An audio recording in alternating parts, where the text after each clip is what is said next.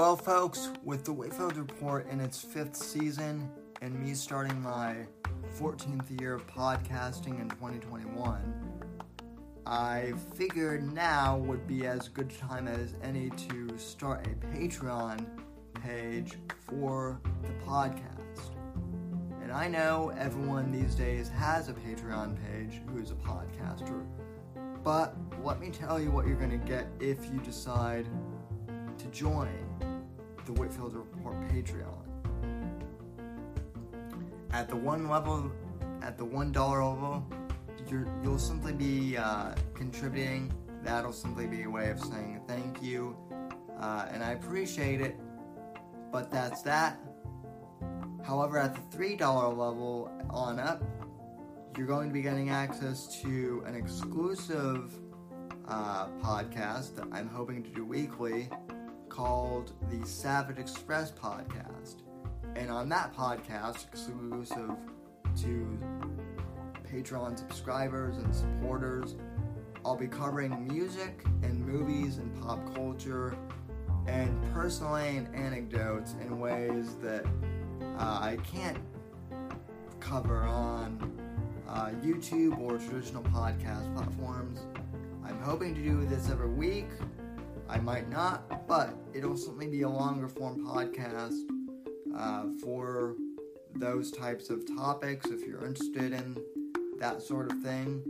And uh, I also might be re releasing some uh, episodes of the Whitfield Analysis, my old podcast, re releasing the back catalog, as it were, uh, digging out some old video clips that I've had in archive for years and posting all of that exclusively to the Patreon site for you guys.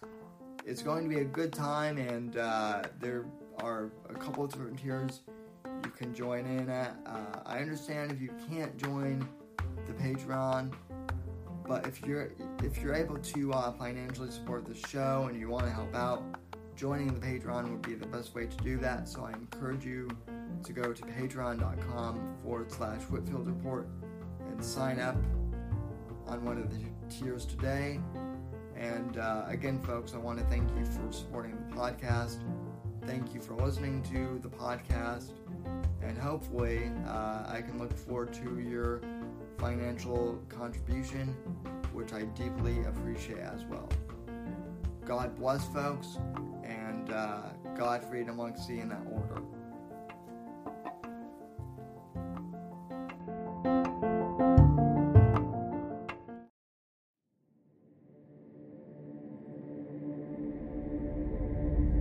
Said Owen Benjamin tried to poison my lasagna. That's how you're going to try and diss someone in a wheelchair? By saying that the wind blew them over? That's the, uh, that's your slight jab at me, buddy? Nice try. Must be nice to try and make, uh, jokes like that. Found out about Owen Benjamin and the Unbearables. I can't remember exactly who told me about them. It, it might have been one of them who had who had reached out to me actually. Long story short, in in like March of 2018, I was looking to, of course, continue building the show, and I was looking for a group of uh, networkers, uh, kind of of like-minded creative conservatives. And uh, you know, I was told about the Unbearables. I, I found out about Owen through the uh, the JRE podcast to be honest, I wasn't really a big fan of him comedically. Like, I thought he was okay, but he wasn't, you know, great. But I kind of liked what he was doing with the whole, you know, anti-trans kids thing. That really spoke out to me. And in the beginning, the Unbearables seemed to be a great uh, network. You know, people who were doing uh, creative stuff like art and design and podcasting and video production, parody, songs, musicianship, in the case of Chuck Boris, and just late night streams, which was how the I met the original DZ guys. Of course, John Neary was my first uh, interview for the brief period of time I was with the Bears. But here's the thing, Owen, Owen's not even a conservative. He's a fucking leftist, posing, he, he's a wolf in sheep's clothing. how, how, oh, how dare you? Owen is doing the shit that mass shooters do before they go and do a school shooting. Here's my manifesto. We need to get rid of the weak people, and I'm not saying he's going to be the one to do this. Uh, an Australian man murdered his wife with a pair of scissors, stabbed her in the chest. This is a warning to the general public about Owen Benjamin. We've warned you. Uh, ow! ow! How? Ow! How dare you? Must be nice.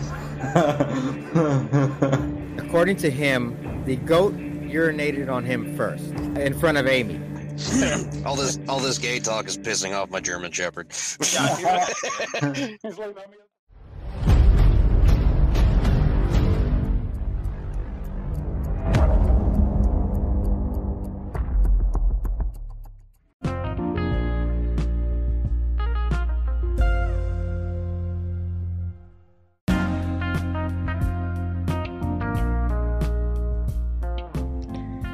Hey guys, welcome to the Thursday edition of the Whitfield Report audio podcast. I am your host, Sam Whitfield. And uh, for this week's Thursday edition of the podcast, I have two very special guests uh, joining me uh, tonight for the podcast uh, Jayson and Tate Veley. Uh, Jayson, as many of my longtime listeners, will remember was my old uh, co-host at the Junior Factor Nation uh, podcast network, and we've known each other for uh, about 10 years now, almost uh, since like 2011, 2012, I believe. It's been quite a long time, and uh, I've had Jayson on the podcast uh, before. It was last year when the election was just starting out. Uh, but it was great to catch up with him and his brother uh, Tate for this uh, podcast. We were going to try and do it live on YouTube uh, tonight, but technical difficulties prevented us from doing that. So, uh, this is the next best thing. we hope you enjoyed the podcast, and without further ado, here is my interview with Jayson and Tate Veley of formerly Junior Factor Nation, and uh, just great guys.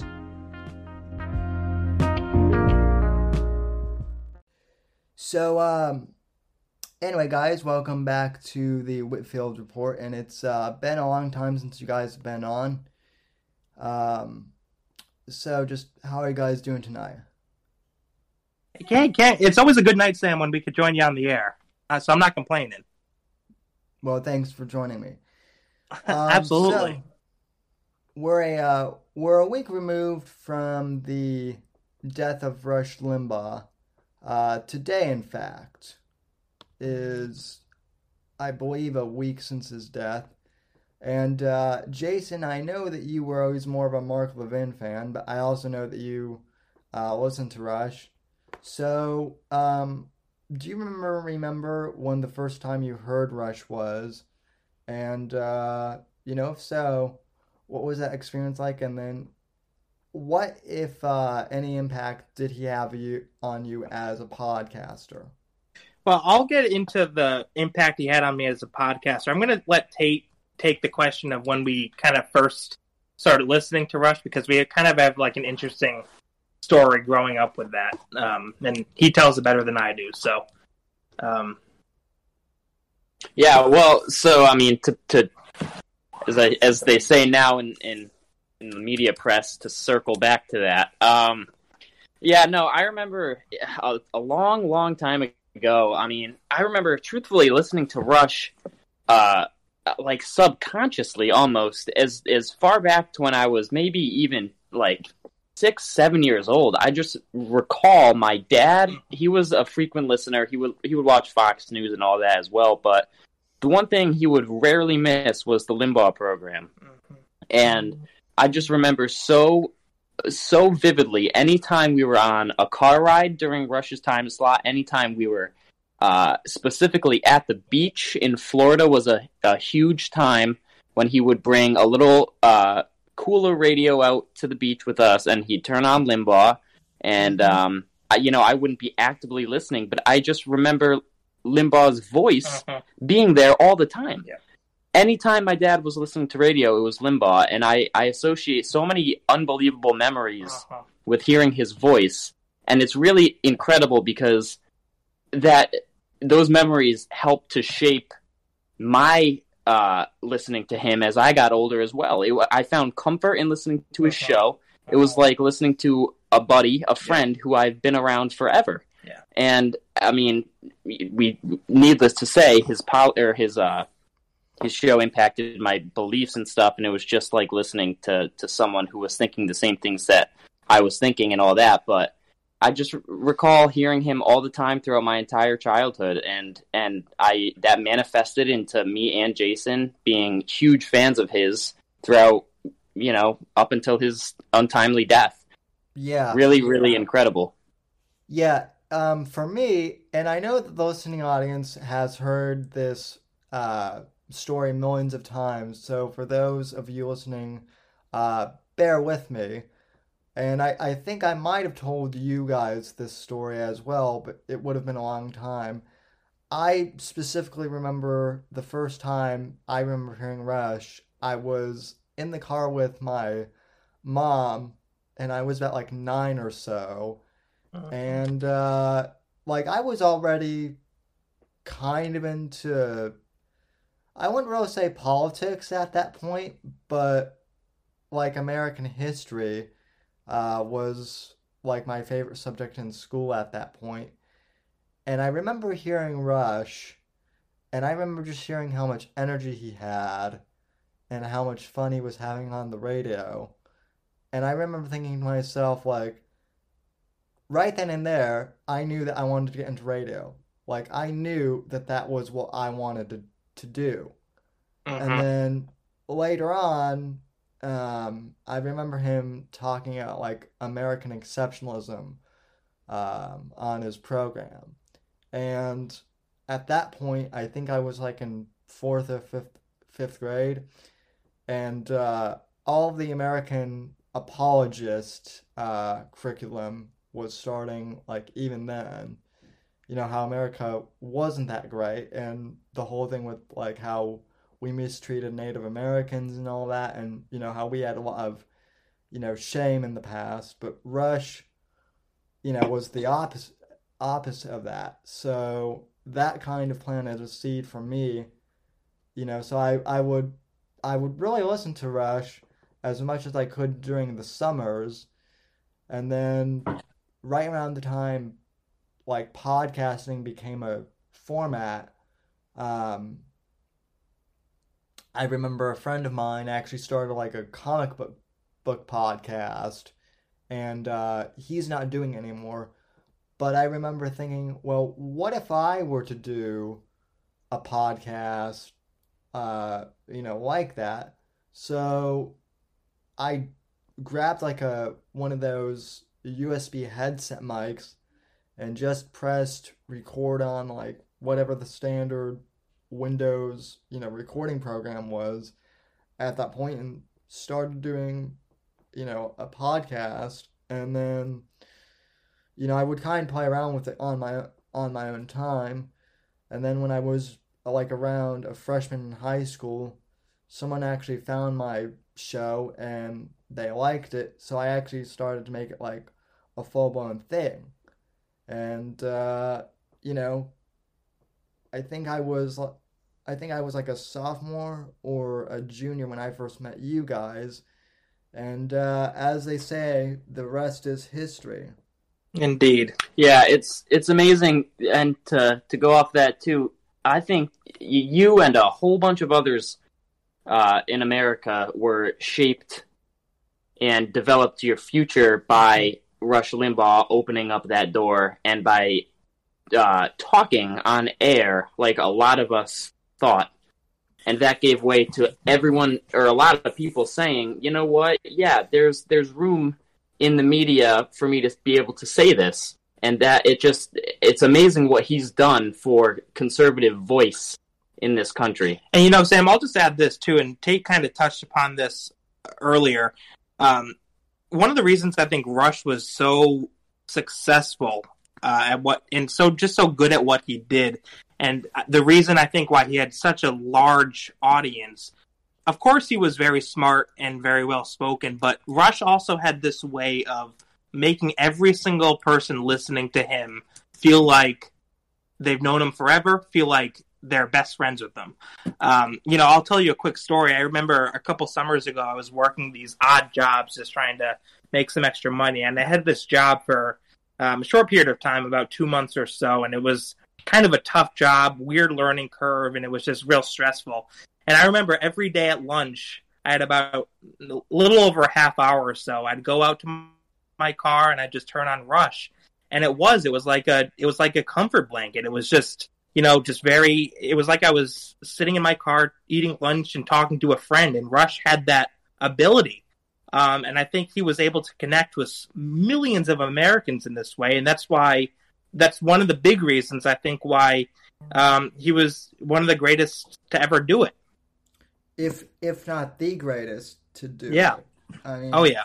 And I mean, obviously, I know that you know you're a fan of Mark Levin, and that perhaps Mark had a bigger influence on you, but I didn't know up until recently that Mark Levin was actually part of Rush's uh, legal scholar team back Yeah. in the early 90s. That was fascinating um, to to learn and just and I and um, I also think I think Rush was involved in Mark Levin's uh, legal uh, team too in some capacity.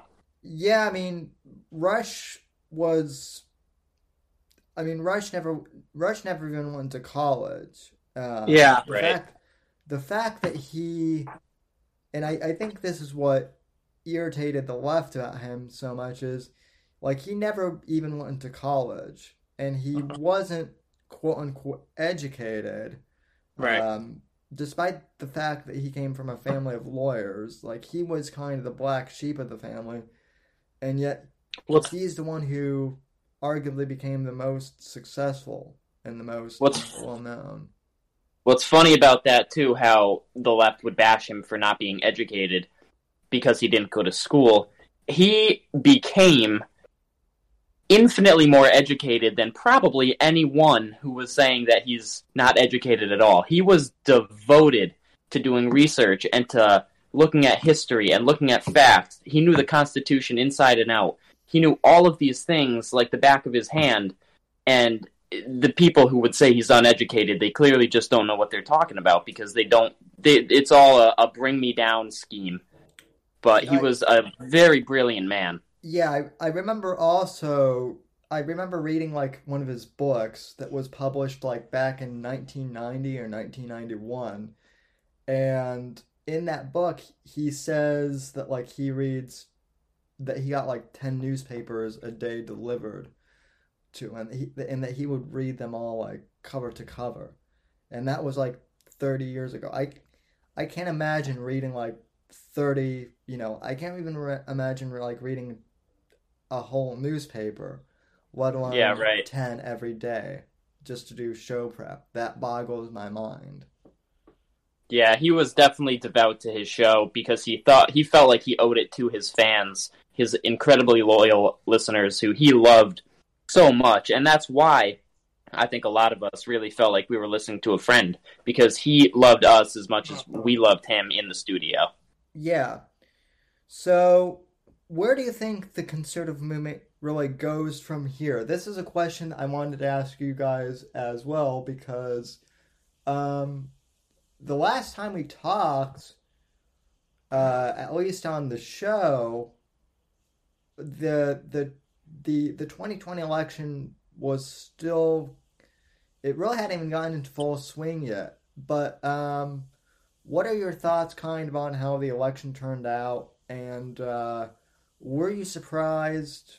And where do you think the conservative movement go- goes from here? People keep asking me that, and I have a few ideas. But as people who have been in the trenches with me for all this time, where do you guys see things going for the conservative well, I'll? I'll I'll start by saying that yeah, you know I won't get too too much into the election. Um, I I, I do think it was I um I, I want to be careful with what I say here, Sam, because I don't want anyone coming after you and shutting down your show. But I think there was some things going on that um, that uh, weren't necessarily in Mr. Trump's favor, so to speak.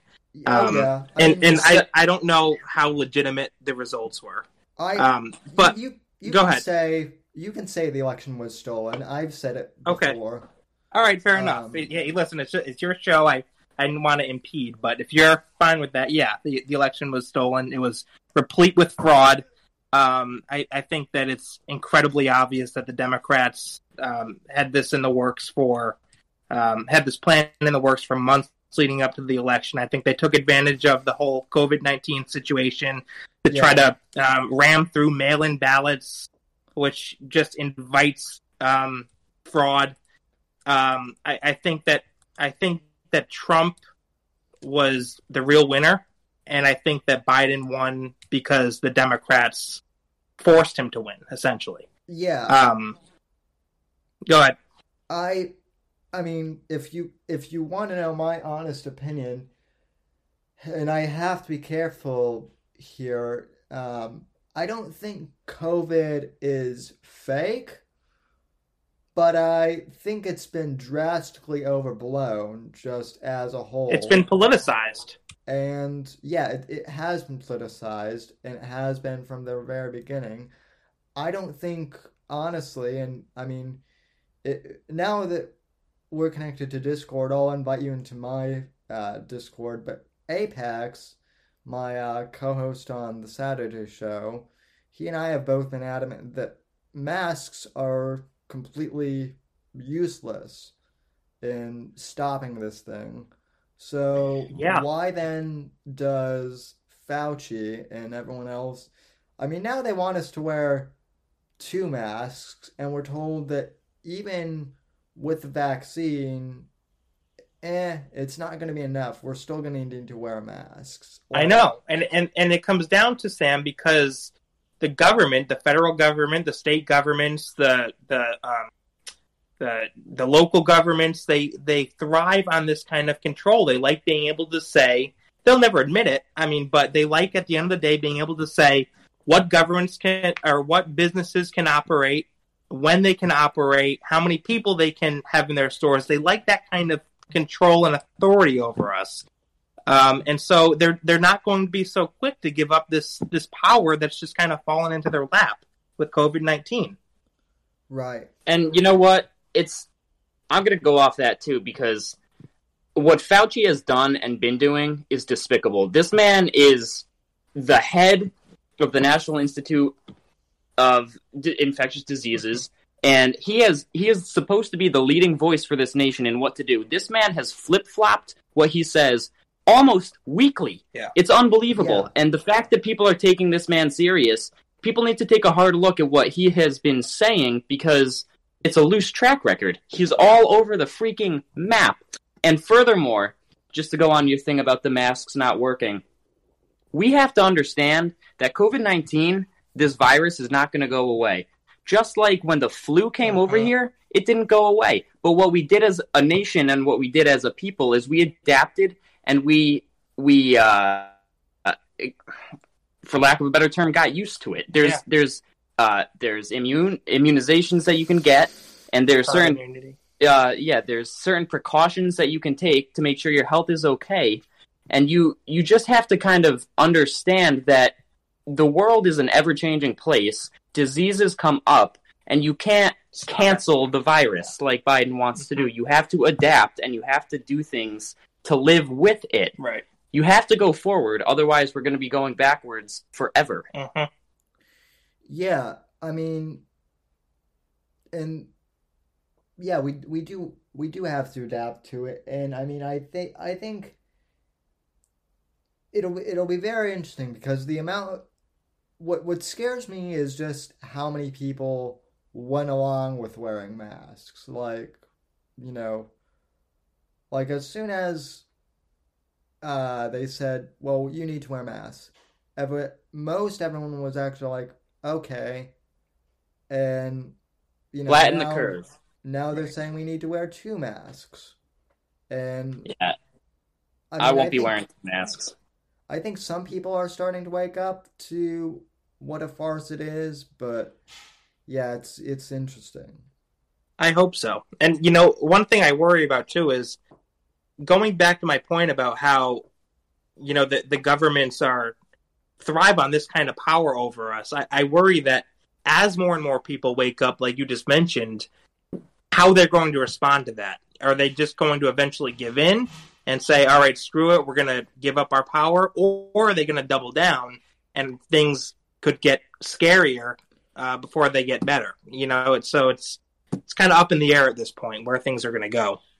I'm I'm also curious to know um, because I know that although um, Jayson, you're not you're not broadcast. You've kind of taken a break from podcasting for a while. I know that you're still vocal, and I got a ton of slack of flack from people over the January 6th uh, riots. Uh, people like accusing me of you know being part of QAnon and whatnot, which I don't even understand what QAnon is. Um, but uh, I mean, yeah, I I still get flack for the January 6 riots. And, uh, you know, I'm curious to know uh, have you got any pushback, you know, for still like being a Trump supporter from, uh, you know, liberals or. Not personally, but I mean, I know many conservatives that have.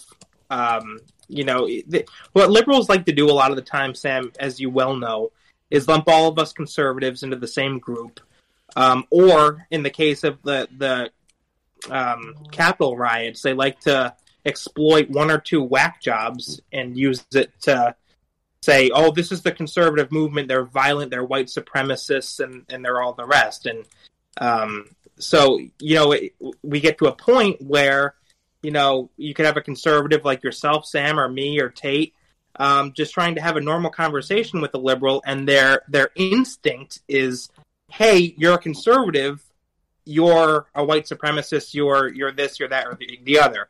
It's um, th- they're labeling us. They've been doing this for years now, and I think this Capitol riot really gave them an excuse to double down Yeah. um, on the whole on the whole. They're violent, they're racist, you know, the whole spiel that they say. Well, now it's even given them like, and this is something that I think it was starting to happen when we were podcasting, but not nearly to the extent that it is- is now. Like, conservatives are actually getting physically assaulted now, and you know, not just like the big time voices, but just like you know, average run of the mill people now are getting assaulted for wearing you know, Trump gear and whatnot, which is, Yeah. you know, like it's not crazy to me any anymore because it's been happening for a few years. But when it first started, I was like, oh boy, this is, yeah, this is the next level. Well, Uh, here here's a difference that I see between conservatives and liberals on on this issue, Sam. I've talked about this before. Um, con- conservatives have I I should I mean most conservatives I should say um, tend to call out violence no matter no matter who's committing it, right? If it's violence from our side, if it's a few whack jobs on our side, or if it's some whack jobs on their side, we call it out because violence is wrong, right? The left doesn't do this. They're, they they take a one sided approach to uh, to to calling out violence. That is to say, when their side is violence, like Antifa, they're kind of silent. But God forbid, two whack jobs, um, you know, turn violent at the Capitol, then it's huge news. So th- there's a difference between how conservatives and liberals respond to this sort of thing. It's it's they're they're totally hypocritical. Yeah, it it, it You really know? is, and also, you know, this this whole thing also feeds into cancel culture too, and this is one thing that I wanted to, uh, you know, bring up with you guys too, not to segue too abruptly, but uh, I know that you guys like, I know that you guys did a uh, pop culture and entertainment podcast for a while, and usually Ah. pop culture and entertainment is what we cover on the Thursday show here as well. Uh, and lately, I've been talking a lot about Disney and how uh, they canceled uh, Gina Carano uh, and all of that. I know that you guys, like me, are uh, are subscribed to Disney Plus, um, but I recently canceled my subscription, not just because of, of the Gina thing, but because of uh, Disney's hypocrisy with the whole, uh, you know, Chinese, uh, you know, they filmed Mulan basically right next to the, uh, you know, Uyghur genocide camps, and we're open about about that. And uh, also, I don't know if you guys saw what John Boyega had to say about uh, Lucasfilm, but apparently the reason why uh, Finn's story was so, uh, you know, minor was because of the of the Chinese market, and they essentially don't like black people. Um, so, Tate, you had some interesting takes on the whole uh, Lucasfilm thing. Uh, so I'm I'm curious to know what what do you guys think of this whole uh, thing with Gina Carano and Lucasfilm and just in general? Yeah, I so here's the thing, and as as shitty as it is, I'm a sucker for good TV, and I follow these series. Truthfully, I mean, we're at the mercy of these these idiot, uh, these horrible companies that have a complete control over it. But um, I'm a sucker for good TV, and I really do like the storylines. I love Marvel. I love Star Wars and all that stuff. Um, do I think it was disgraceful what they did to Gina Carano? Absolutely. Um, that being said, and I know this might trigger a, a, couple of uh, divided opinions, maybe, but if I'm at my job and I choose not to wear a mask, I might get fired. Do I like wearing a mask? Nope, not at all. But I got to do it because I got to keep making money and stuff. Gina Carano maybe was not the smartest in how she worded what she meant, and having a huge role as she did, maybe wording it a little bit differently would have been a little better for her. Sure. Um, and I'm not, I'm not, you know, I'm not taking the soft side at all. Don't get me wrong, right. but it, it, you got to be careful in sometimes because you know how absolutely moronic these companies are and what they're going to do. And you know what, what's unbelievable though is the hypocrisy. The actors on the left, when Trump was in office, made uh, accusations tying him to Hitler all the time. Nobody said boo. yeah. And Gina Carano comes out and says this, she's booted. So if you can't see that, you're blind. You you got to be out of your mind not to be able to say that. Yeah, that's hypocrisy. So it was a horrible thing for her to get fired, and I truly I wish her all the best, and I hope she does well in the rest of her career. Um, wording it differently may have prevented it, maybe not. Maybe this was her destiny, but um, regardless, the fact that they booted someone because of their political view is atrocious and so un-American. It's not even funny. Well, and I'm I'm curious to know also, um, you know, who's who's next. I I think I think they're gonna try and get uh, Chris Pratt canceled because he's you know very. You I can see that like- happening, Sam. Yeah, he's Well, I agree. he's an for Christ's sake, Miss- conservative. For Christ's sake, Mr. Potato Head was canceled today. Wait, that that was real? That wasn't a Babylon Bee I think that was a real thing. No, that's a real thing. Now he is just Potato Head. Oh, for yeah, for for for fuck's Yeah, here it sake. is. Here it is. New York Times. Mr. Potato Head brand goes gender neutral. Fucking a. It's unbelievable. You can't make Uh. this up. What what what kind of world are we living in? Oh fuck. Yeah. But yeah, it's a it's a terrifying thing. All these um all these conservative actors, they have a, a bullseye on their back. McConaughey, who knows? Christian or uh, Chris Pratt. I mean, all these kind of guys who guys and gals who who are outspoken or even not so outspoken, closeted conservatives. If their view comes out, God forbid they don't get hired for another role ever again. It's Well- it's it's so unbelievably not are uh, not the way we should do things. J- I did either of you actually see the uh, Ben Shapiro's interview with uh, with Gina? Speaking of another name from our past. I don't believe so. I didn't. She is making a film for for the Daily Wire, though, right? Yeah, she yeah she is, and I mean I've I've had a Daily Wire subscription. It, I mean it's it's it's not cheap. It's a hundred. It's a hundred and like twenty five dollars a year. But I I've had it, um, and yes, I know that part of my audience doesn't like Ben that much, but so what? Um, Who doesn't like Ben? How can you not like Ben? Well, yeah, that that's they think he's like too much of a pro-Israel shill, and uh, they think I love Israel.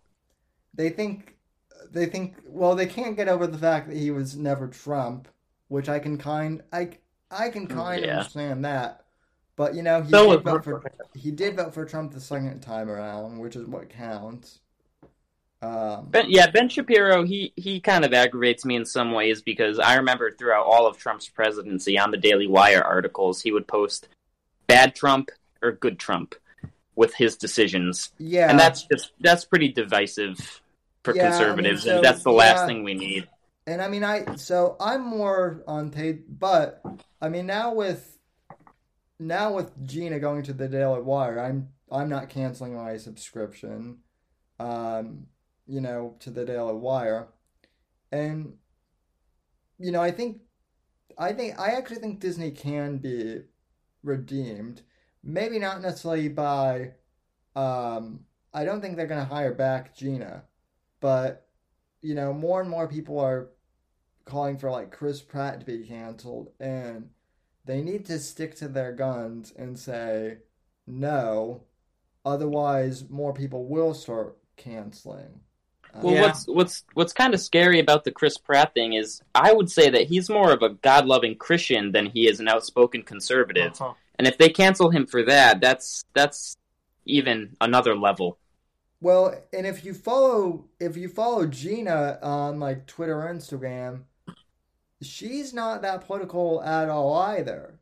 Um, like most of her stuff is just reposting like those, you know, motivational, you know, memes like be the best of, you know, you can be and just like really encouraging stuff. I I think I think she got in trouble for simply just like well, I know she got in trouble for the comparison, but I remember the first time she caught heat was back during the election when she was just saying stuff like, "Hey, we shouldn't demonize, you know, Trump supporters because they're they're Americans too."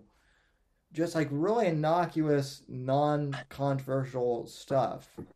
I heard that the the straw that broke the camel's back for Gina Carano was during her time filming with Disney for The Mandalorian, Disney was on her tail saying, "You need to be gender inclusive in your Twitter bio. Can you please put your adjectives?" Yeah. And she said, "I'm not going to do that." And so what she did to troll them was in her bio she put beep boop bop yeah, and- she did. and they didn't like that, and I think that was the final straw that that led to her uh, her fire. I know of that. That's pretty funny. Yeah. Beep, boop. Well, you well, you guys should watch the uh, interview that Ben did with her because essentially, one of the things they wanted her to do, and this this is partially why I canceled my my subscription. It wasn't. I mean, I can I I can deal with uh, you know Disney being liberal. I'm okay with that. But what I can't abide by is the fact that uh, you know they they basically told her we want you to apologize for that. And she said uh no. And they were like well we want you to uh we want you to watch this film on lgbtq inclusivity. So she's like okay i'll do that. She, she watched the documentary and then they were like okay now we want you to get in onto a zoom call with 40 uh, people in the LGBT community and uh, and apologize to them individually.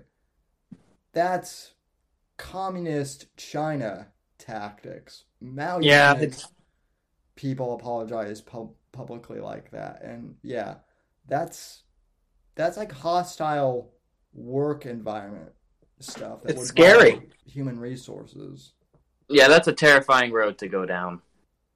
Um, you know, and Sam, the other thing too is we have all these protected classes, right? We have, you know, protections for religious views or sexual orientations or, um, you know, th- there's a whole list, but political views are not on it, and I think that's so wrong. You- pol- Mm. Political views is not a protected um, class, I guess you could call it, and I think that's so wrong.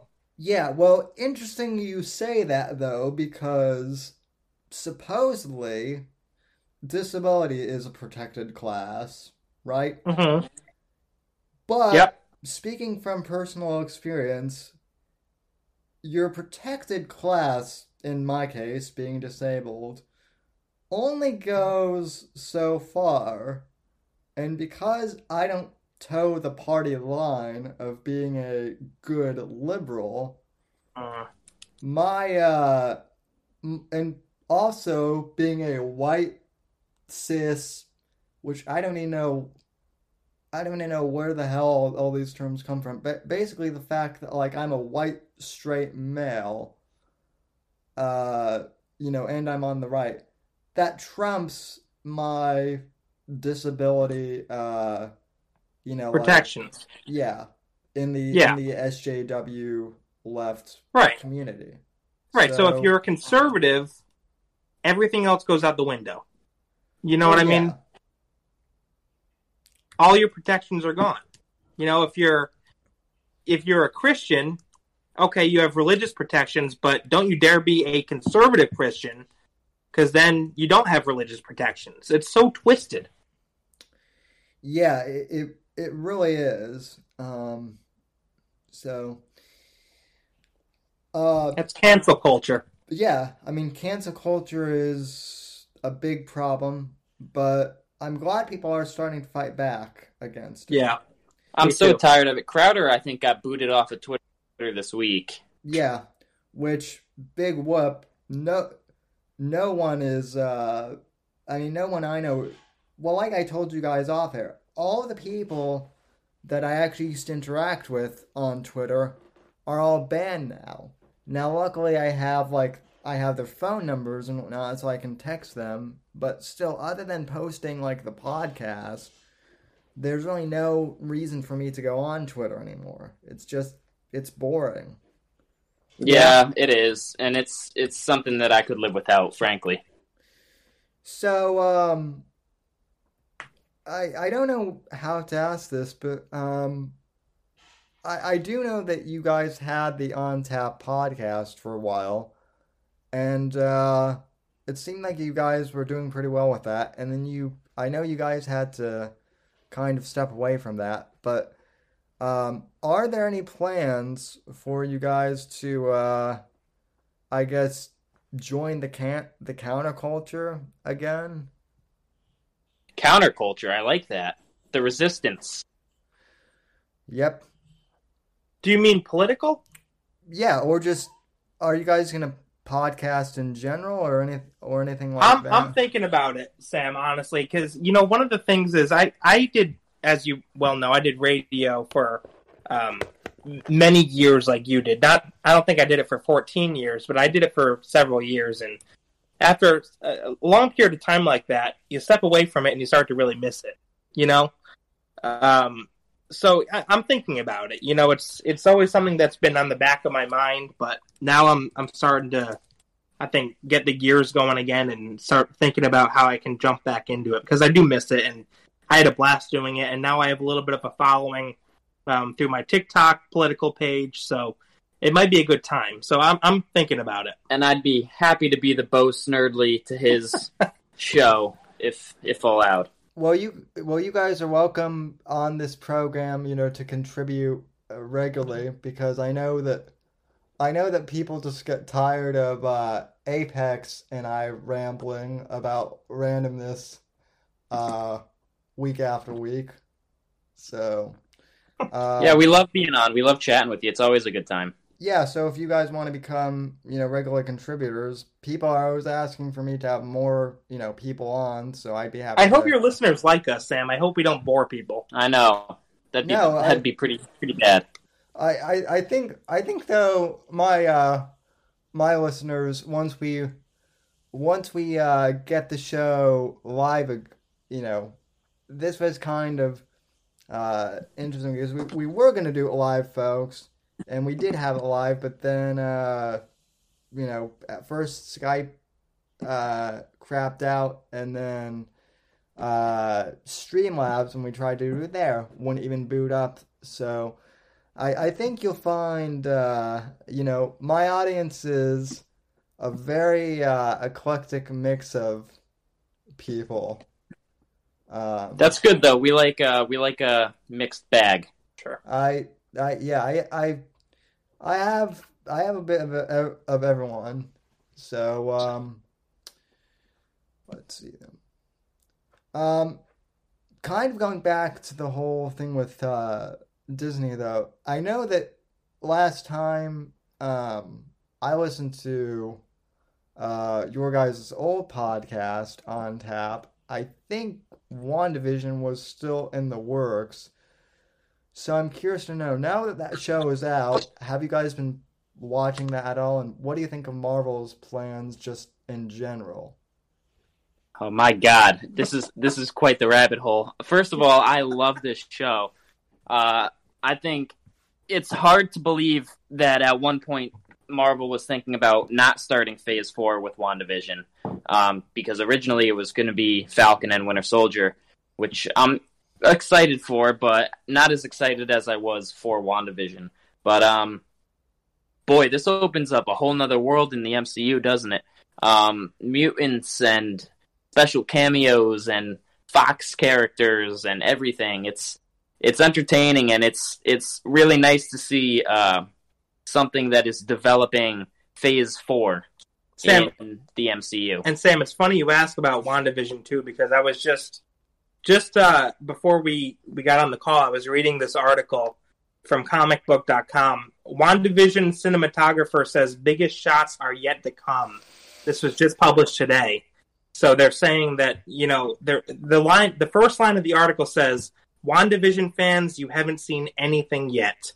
So that that sends a shiver down my spine. I um I have to kind of admit I um I wasn't a big fan of Elizabeth Olsen up until up until this series. Like I know that her character uh Wanda aka Scarlet Witch has been in the Avengers films before, but she was always kind of like a she was always a she was always a side character and she kind of She didn't have a lot of screen time. yeah, but even when she did, she kind of seemed like I don't know, like her character was kind of shallow. Um, but she can. I'm actually surprised by how well she can act. Mhm. Um, Yeah, she's a she's a great actress, and she's proven that with this series. Um, uh, she's proven in the MCU a little bit, but this is like this is on another level. And Paul Bettany too. I can't imagine any. It's honestly Paul Bettany as Vision is the casting like uh Hugh Jackman. Well like Hugh Jackman or like Robert Downey as Iron Man. I can't Yeah. picture anyone else playing Vision. yeah, I'm. I'm a little disappointed because I like him as Vision, but from my understanding, WandaVision is like a one and done thing. So they are going to keep Vision as being dead, um, which is, I don't know, kind of disappointing. But I also Are you sure about fact- that? 'Cause I, I wouldn't I wouldn't be surprised if they brought him back. Are you sure they're gonna keep him dead? That's that's what I've been reading, but but who knows? Hopefully they don't. And if I have to watch this man die for like a fourth time now, I'll be my heart will be shattered. I I do like the fact that they've um, made Wanda kind of the villain of this whole uh, series indirectly. But Sam, it was Agatha all along. Well, yeah. I mean, Yeah, I and I I figured they were going to go down that uh, rabbit hole. I'm curious to know because um, I'm I'm a big comic uh, nerd, and uh, Agatha Harkness is actually a Doctor Strange villain. So I'm wondering if we're gonna get uh, the Good Doctor uh, to make a cameo.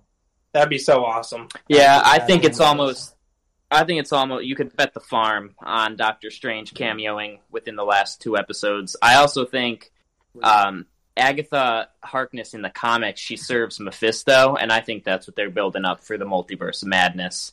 Yeah, I'm, I'm, I'm, I'm hoping they bring uh, Mephisto back into things. I'm hope I'm hoping they bring uh, Ghost Rider in too, non Nicolas Cage. Do you think we'll see Magneto? Um, I mean, if they're bringing in the X Men, Like no, Uh, but I'm saying in WandaVision. I mean, I'd like them to, because if you've read the comics, uh, Magneto is Wanda's father. Right. Um, I think it's a rights thing at this point. I'd like them to, but I don't know if they actually have the rights. I, I know they have the rights, but I don't know if they're set to use Magneto yet. If that makes sense. I think. I think they have everything. I think they have the total Fox uh, X Men universe, which is really cool. And if on the off chance we do see Magneto make a cameo in WandaVision, I'm calling Ian McKellen instead of Michael Fassbender Magneto. Um, yeah, I'm I'm I'm hoping so. Although I mean maybe maybe if that's the case then they'll do something like she's his granddaughter or something because Ian McKellen is getting up there. in, He uh, sure is. That's true. age. But yeah, he's a uh, he's a legend for sure. And then um, I mean I'm I am stoked for uh, Bucky and uh, you know the Falcon that series. I think that's going to be like a Top Gun explosions uh, kind of pedal Action to packed. action packed pedal to the metal series. Yeah, it's supposed to be more of a spy thriller series, which Yeah. I I like personally. Um, Right. I'm looking forward to it. I think it's going to be really, really cool. So, yeah, I, at I, this I hope point- that I hope that that show is as plot driven as WandaVision is. I hope there's going to be some big reveals like we had in WandaVision and stuff like that. You know, some cameos. mm-hmm Well, and I I'm hoping that we also actually get Bucky as Captain America too, because there was a period of time in the comics where uh, Steve Rogers got shot, and for like, you know, five years or what, or whatever, uh, in our timeline, Bucky was actually Captain America. So I, Sam, I gotta say, you know your comics. yeah, I mean, I, I was I was a nerd even before I was a uh, even before I was a, a political nerd. So, um, Well- yeah, I, I I've always loved Marvel, and that I mean that's part of the reason too why I'm bummed out that it seems like the uh, the left and the SJWs are really you know trying to wedge their way into you know fandom too. So. Mm. I know it. Are you um? Are you? Do you watch DC films at all? I I do. Um, yeah. I, have you I, seen the uh? Have you seen the uh? Snyder Justice League trailer? I I have seen it. Um, I'm excited for it. I'm actually one of the only people I know that actually liked uh, Wonder Woman 84. Yeah, I mean it had its flaws, but I, in my mind, it it was kind of meant to be like an 80s cheesy film, and that's what it was. That's what it was. So, That that beginning scene of them in the mall, that I just don't. The way that was shot, I fundamentally disagree with. I just don't think it looked good. It it did look cheesy, but the rest of it, yeah, it was all right. Definitely not my favorite movie, but it was it was entertaining. Yeah. So well, and then And then Gal Gal Gadot is always pretty to look at, at the very least. So, Oh, you can't go wrong with that. That's worth the ticket price alone. yeah. So, um, yeah. It, I mean, I think DC still has a lot of catching up to to do, um, to the point where I'm almost like, maybe they should just reboot the thing from the ground up. But you know, then we'll have Yeah. we'll have to see what the Snyder cut uh, of Justice League brings us. I'm The, the best thing DC could do right now, Sam, is like you said, start fresh with a clean slate. Start with like the equivalent of Iron Man one for the DC universe, and just go. Yeah.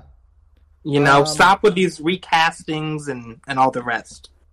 What do you think of? Um, I know that you guys loved Joker, as did I. Um, and I, and I mean, I think they should actually tie, um,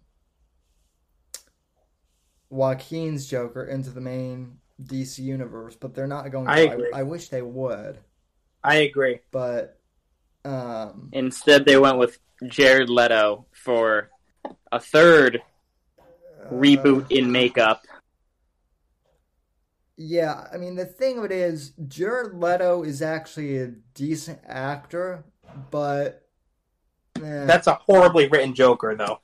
oh, it, it's it's the worst. It's the worst written jo- Joker. Um, Terrible. the, It's the, the fact that in the in the Snyder trailer, Jared Leto's Joker said, "We live in a society where honor is something." That's that's an abomination. I mean, that's the Joker coming to grips with honor in society. That's just not his character. well, I feel like the thing with the Joker is everyone has been trying to copy Heath Ledger for the Mhm. past, you know, 15 years. And I'm sorry, but you know, you you can't you can't copy that. No, you never can. And uh, you know, I guess pay tribute to it, but don't try and copy it directly. Um, Right, I agree completely. That's like trying to mimic a uh, Rush Limbaugh on the air. You just can't do it.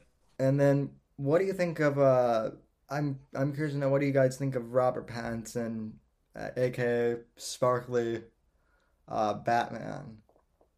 I'm excited for it. It's the internet's been kind of divided on it, but it's it's one of those castings where it's not really typecasting. Like he doesn't really fit the image super well, but when I heard it, I was like, "Mm, okay, like let's let's see how they write it and let's see what they do. There's um he's a great actor. He was phenomenal in, in Lighthouse and Yeah. um and stuff. So I think he could do it. I think he's up for the task, and I think he's a good enough actor to actually make a good Batman. Have you I- seen I the think- Lighthouse, Sam? Um, yeah, I actually did see The Lighthouse, and it was a weird movie. But Yeah, I liked it though. It was interesting. yeah, I, I like I liked it too. I I actually like you guys. Um, I don't like I don't like horror movies, although I there are some that I like. Um, but I'm more of a psychological thriller um, type of guy, and that was definitely in that vein. Um, Mhm. and yeah, it was. yeah. Um, Also, It- did you hear the? uh oh, Sorry, did you hear the title of Spider-Man Three is confirmed? really. It is. It is No Way Home. So we got uh Spider-Man Far From Home. Uh, Homecoming first, Yeah, Homecoming, Far From Home, and No Way Home. Hmm. right? Seems to be kind of an overarching theme here. Indeed. It does. So, and I, I, and I like Tom Holland as Spider-Man. I, what I want them to do though is, I want them to keep him around a bit more so that we can actually like see Peter Parker grow because Yeah.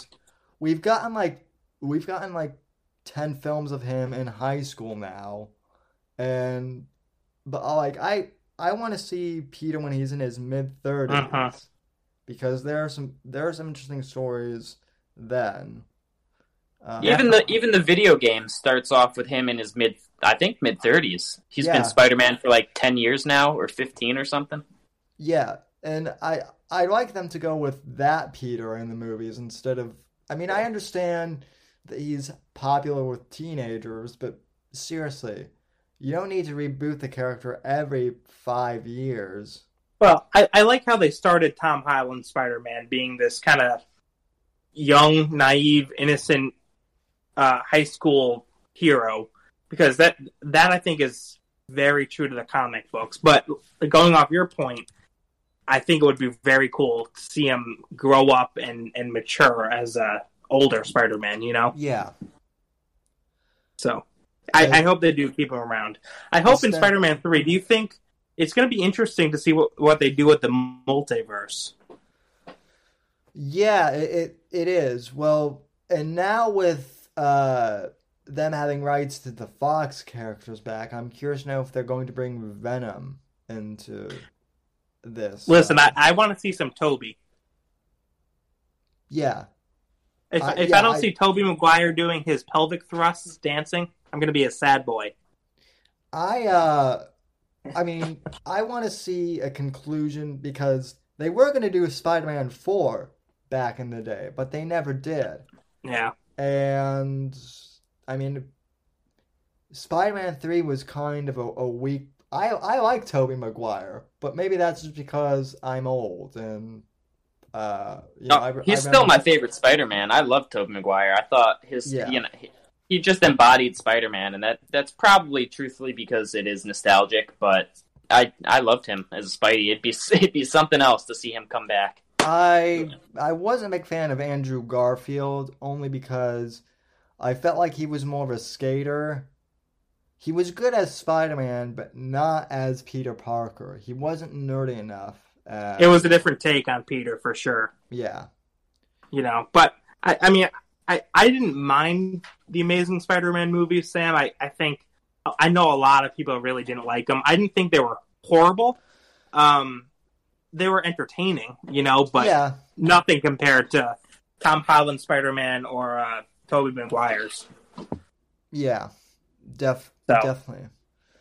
But Uh, like I said, they were interesting. They were they were decent movies. I thought.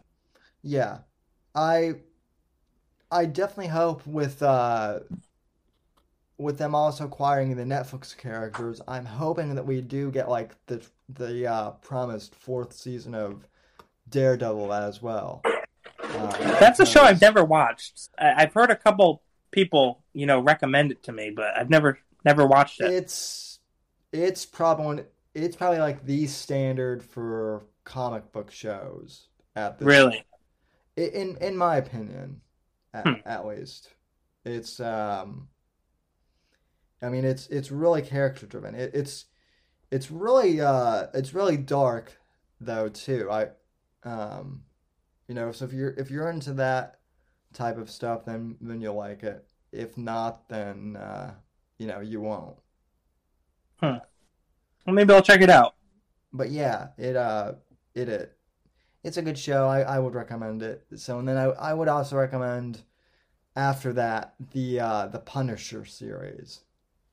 So Yeah, you know, that's a show I watched.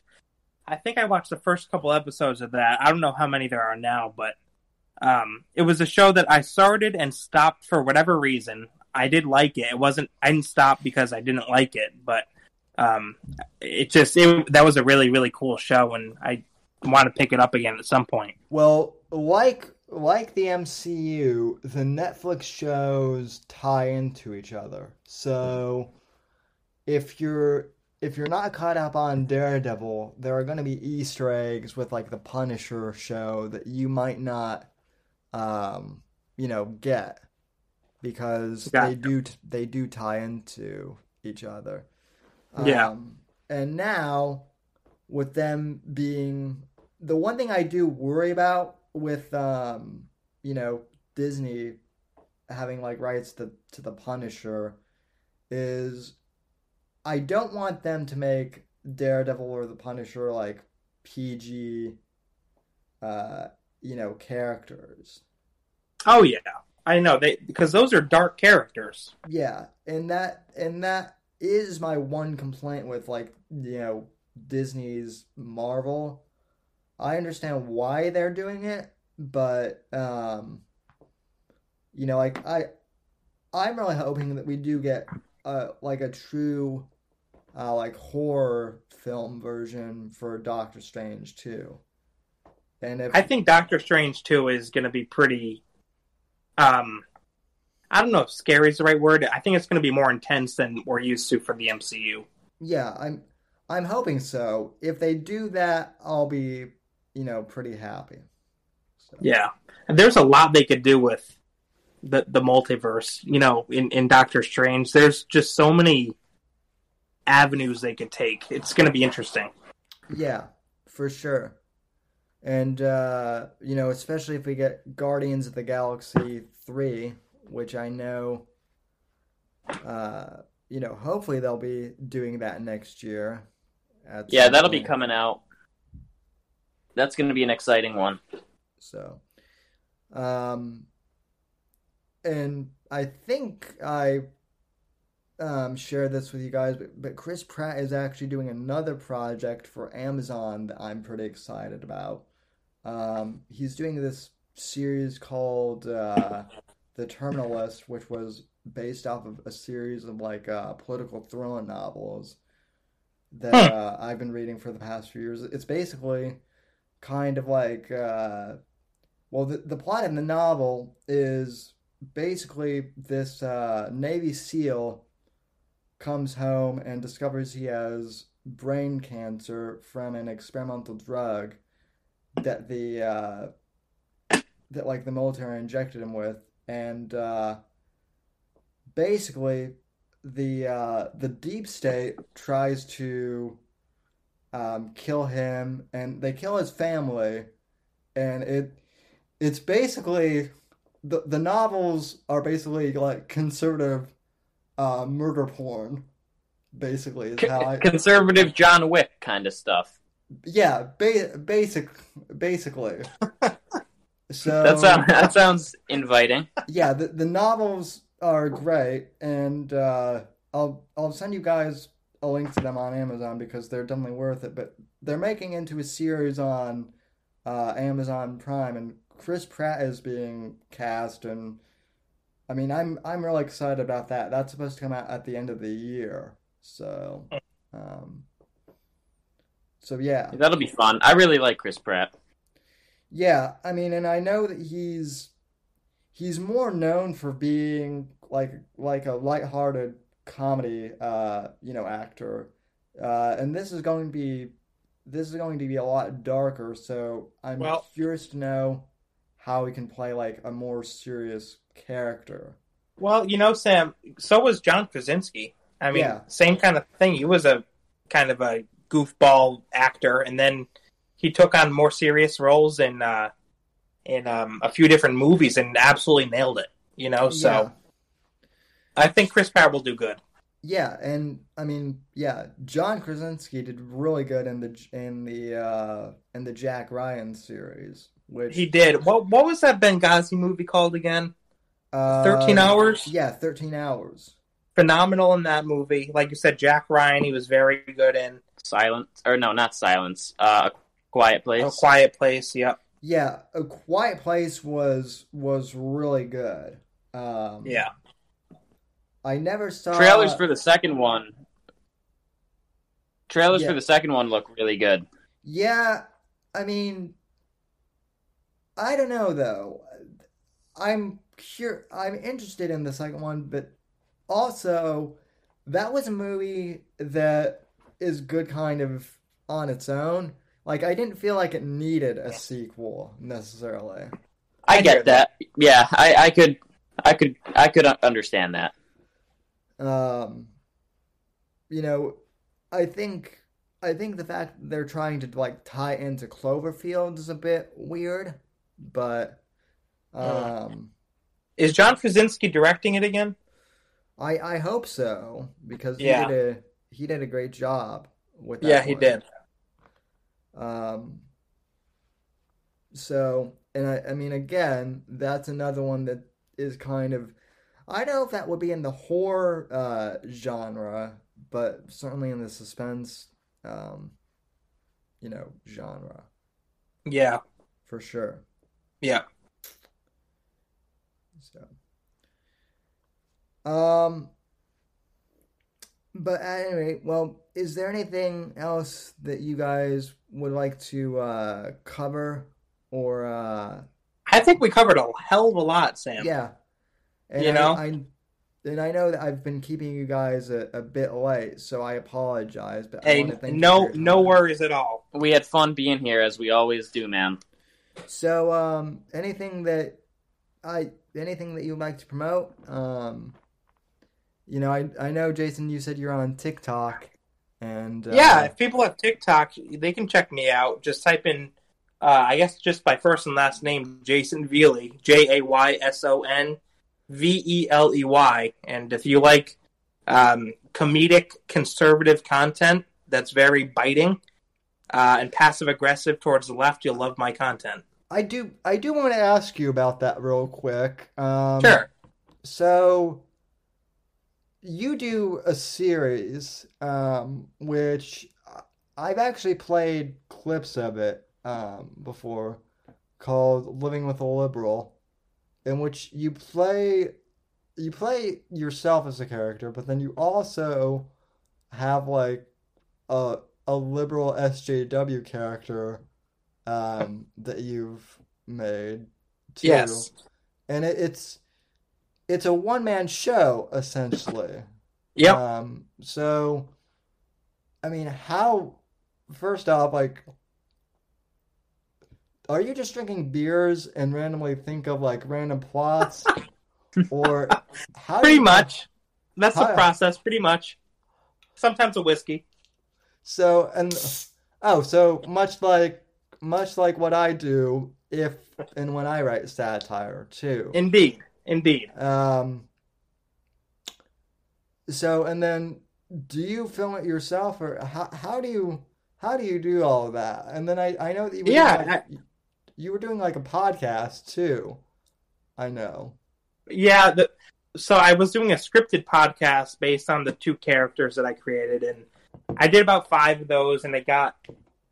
When you do scripted podcasting as a as opposed to just like this kind of a podcast, scripted podcasts are very very time consuming, Mm-hmm. and I think I uh, I underestimated how much time that would be taking up. So I did five episodes of that. Um, people liked it, but I unfortunately had to put that on a hiatus for now. Um, but I'm still doing the TikTok videos, um, and uh, yeah, it's, it's a it's a one man show. I I just set up a tripod and um, well, first I write up a script, uh, and then I just uh, set up a tripod. I dress up as one character, do all the clips for that character. Then I change clothes and I do all the clips for the second character, and then I just edit it together and upload it. Takes about little over little over an hour to film and then edit and upload. Yeah, so also your uh, our fans actually cross over um, somewhat, and I can't remember this person's uh, handle, but someone asked a while ago, um, "Is that beard yours?" And uh, are you planning on growing that thing out? Like, is your Is, Is is your- it mine? yeah, is your beard long enough to be like its own entity now? Do you own the beard or does the beard own you? Well, in many ways, it owns me, Sam. In many ways, it does have a mind of its own because it grows every which way. Um, though I will uh, say that my lovely fiance got me a beard grooming kit for va- Valentine's Day a couple weeks ago. So I've been using that and taming the beast, so to speak. Um, so that's helped. Eh, she's trying she's trying to give you a few hints I can I can. Well, the I- thing is, she she likes the longer beard, though. She just you know wants it groomed, I suppose. So as as do I. Oh, that that's good. Because otherwise, the thing about my beard is it grows out, not down. Yeah. So, uh, so you got to have some maintenance there. But I have Uh. I have a thing of I can't grow a beard to save my life. I can grow sideburns and I can grow I can grow a really cool Tom Selleck mustache, but I can't grow a a beard at all. The in fact, people people get mad when I when I shave the mustache now. It's it's it's funny. It's Like- I, I think it's iconic for you, Sam. I, I'd keep it. Yeah, Like just I- pencil pencil in the gaps. Yeah, every once in a while I have to I have to shave it because it gets like too unruly. And whenever I shave it, I have to shave it all the way off because um you know, if I don't I accidentally end up I accidentally give end up giving myself a Hitler mustache and uh you know leave it to one leave it to one guy to ruin that mustache for everyone else for all of time. Of course. Well, take Tate here for the longest time couldn't grow a full beard, and now he can. So you know, Keep the hope. keep the faith. Yeah. So, You never know.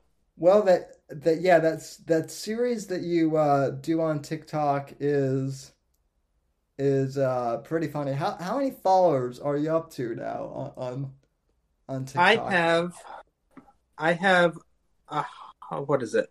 Uh, I'm checking right now. I think it is a hundred, about 155,000. That's not that's not bad. Um, Yeah. You should, you should go on my uh my buddy my buddy one of my buddies uh Jeremy he has a podcast called The Interest of Stuff and uh he plays TikTok content all the time. So he and his wife do like a like a late night uh comedy show and Oh, really? they're into TikTok, so I'll I'll definitely tell him to check your uh your page out. So Are they conservative? Hopefully, otherwise they might not like it. um oh well let me let me just put let me just put it this way. Uh they're they're conservative, but they're also and I mean I include myself in in this category too. They're they're complete degenerates too. Um a lot of it is is them is uh just him like talking uh how he likes to have sex with his wife and uh but it, it it's funny the way the way the way they do it so and they just Interesting. they just explore random corners of the in of the internet so Sure. Well, Sam, there, there was a time where you were on TikTok. I'm still waiting for you to jump back on. yeah i i need to i need to i need to jump back back on and start writing uh start writing my my scripts again i i You, was you going had a good do, like- though, Sam. You you did a I, you did like a one you, you did like a scripted uh, video. I remember one time. Another time you did like um I think you did like a was it a beer review or some kind of a drink Yeah. review or something. yeah So you had a pretty good variety on there. and that's and interestingly enough, beer reviews is mainly what my uh, Instagram account consists of. Is uh, you know, pe- people people think I'm a high functioning alcoholic because of my uh, my Instagram account, but I'm you know I'm not. Um. So yeah, but I am gonna get back on TikTok, much to the chagrin of sh- people think it who think it's owned by China. well, I, I don't know. I I won't go down that rabbit hole, but all I can say is TikTok. I'm having a blast on it. Um, Yeah, I, I I I was able to build such a good following, and and by that I mean just you know the, the people that interact with my videos and comment and stuff like that are just the the best people. Um, it's just really really good for community building. yeah. That that's that's the one thing that's surprising. Well, and uh, and I mean Discord is pretty cool too. It's it's more private, but uh, you can you can basically build like online communities. So it's um, Yeah. it's useful for that. So. Sure. But anyway, guys, well, I want to thank you for uh, coming on the program, and uh, you know, sorry for the technical difficulties, but we managed to make it work, and uh, hopefully, we can make this a little more regular. Hopefully, it won't be like every year or so that we that we talk. Yeah, no kidding. It's But, always uh, good though, Sam. We we appreciate you having us on all the time. It's always great to talk to you. Talk to another conservative. Who, talk to someone who I don't think is insane. Yeah, I mean, it, it, going going off what Tate said, you know, Sam, if you want us uh, come on every few weeks or so, I I'd definitely be up for that. Definitely more often than once a year. Heck, heck yeah, man. I mean, e- every two weeks sounds good. Hell, if you guys wanted to do weekly, even I'd be fine with that. So, Well, we'll we'll be in touch. We we, we know that it's going to be more often than it has been. That's for sure. So we'll uh we'll get in touch with you and, and work out the details. Look at our calendars and and make it work. for sure. And, uh, folks, we'll be right back uh, after this brief timeout. Thanks for uh, listening, and I'll be back to uh, close out the show.